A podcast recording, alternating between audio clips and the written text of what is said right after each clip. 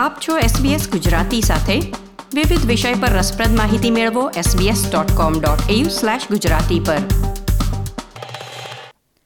નમસ્કાર, સોમવાર સાતમી માર્ચ બે હજાર બાવીસના મુખ્ય સમાચાર આપ સાંભળી રહ્યા છો નીતલ દેસાઈ પાસેથી SBS ગુજરાતી પર.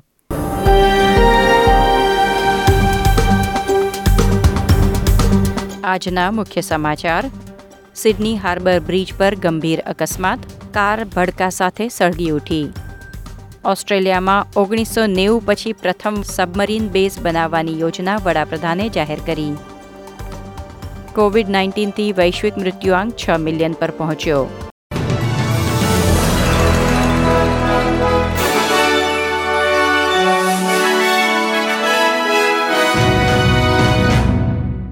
પ્રસ્તુત છે સમાચાર વિગતવાર. સિડની હાર્બર બ્રિજ પર આજે સવારે કાર અને વાન અથડાતા મોટો અકસ્માત સર્જાયો છે. કથિત ચોરાયેલી કાર વાન સાથે અથડાયા પછી પલટી ગઈ અને વિસ્ફોટ સાથે સળગી ઉઠી હતી. ત્રણ લોકોને હોસ્પિટલમાં લઈ જવામાં આવ્યા છે. બ્રિજ પરથી પસાર થતા કેટલાક વાહન ચાલકોએ દોડીને સળગતી કારમાં ફસાયેલી વ્યક્તિને બહાર કાઢી લીધી હતી. તે બદલ સિડની સિટીના પોલીસ કમાન્ડરે મોટર ચાલકોની બહાદુરી અને ઝડપથી લીધેલા પગલાંની પ્રશંસા કરી છે. સવારે સાત વાગ્યે અકસ્માતને પગલે સિડનીના સીબીડી તરફ અને બહાર આવતો ટ્રાફિક ઠપ થઈ ગયો હતો. સળગી ઉઠેલી કારના માલિકને માત્ર નાની ઈજાઓ પહોંચી છે. વાનમાં ફસાઈ ગયેલા ડ્રાઈવરને ફાયર એન્ડ રેસ્ક્યુ સર્વિસ દ્વારા બહાર કાઢવામાં આવ્યો અને ગંભીર પરંતુ સ્થિર સ્થિતિમાં સેન્ટ વિન્સેન્ટ હોસ્પિટલમાં લઈ જવામાં આવ્યો હતો. અગ્નિશામક દળોએ ઘટના સ્થળે પહોંચ્યા બાદ થોડી જ વારમાં આગ પર કાબૂ મેળવી લીધો હતો.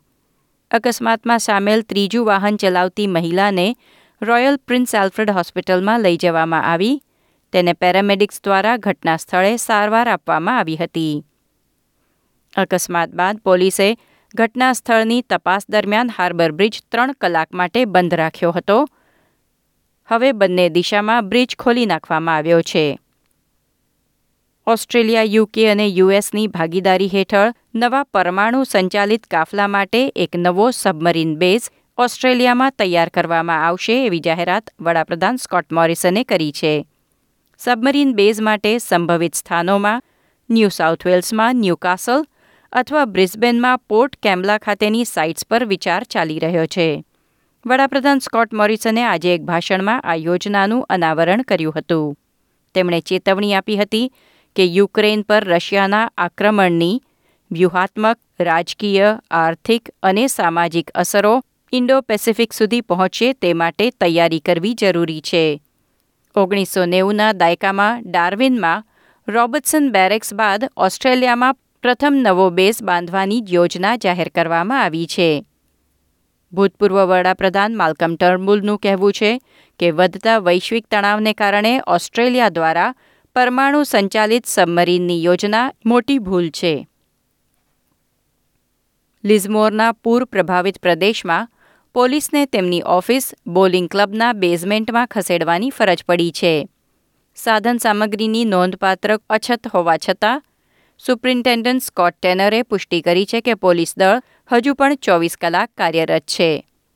ન્યૂ સાઉથ વેલ્સના ઘણા ભાગોમાં જોખમકારક પરિસ્થિતિ આવનાર થોડા દિવસો સુધી ચાલુ રહેવાની ધારણા છે. કોવિડ નાઇન્ટીનથી વૈશ્વિક મૃત્યુઆંક છ મિલિયન પર પહોંચી ગયો છે. રોગચાળાના પ્રથમ સાત મહિનામાં પ્રથમ મિલિયન વાયરસ સંબંધિત મૃત્યુ નોંધાયા હતા. ત્યારબાદ દર ત્રણ મહિને વધુ એક મિલિયન મૃત્યુ નોંધાયા હતા. ઓક્ટોબર બે હજાર એકવીસના અંતમાં મૃત્યુઆંક પાંચ મિલિયનને આંબી ગયો હતો. હવે જ્હોન હોપકિન્સ યુનિવર્સિટી દ્વારા સંકલિત આંકડા પ્રમાણે સત્તાવાર વૈશ્વિક કોવિડ નાઇન્ટીન મૃત્યુઆંક છ મિલિયન સુધી પહોંચી ગયો છે. પરંતુ કેટલાક વિકાસશીલ દેશો દ્વારા યોગ્ય નોંધણી ન કરવામાં આવી હોવાથી મૃત્યુઆંક વધુ હોવાની વિશેષજ્ઞોએ શક્યતા વ્યક્ત કરી છે.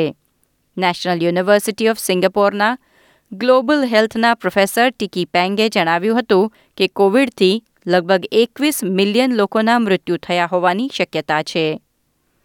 અને ખેલ સમાચારોમાં પાકિસ્તાનમાં જન્મેલા ઓસ્ટ્રેલિયાના ખેલાડી ઉસ્માન ખ્વાજાને પાકિસ્તાનમાં તેમની પ્રથમ ટેસ્ટ મેચમાં સદી નોંધાવાથી ત્રણ રનનું છેટું રહી ગયું છે. તેઓ સત્તાણું રન પર આઉટ થઈ ગયા હતા. આ હતા સોમવાર સાતમી માર્ચની બપોર સુધીના મુખ્ય સમાચાર. લાઇક શેર કોમેન્ટ કરો. એસબીએસ ગુજરાતીને ફેસબુક પર ફોલો કરો.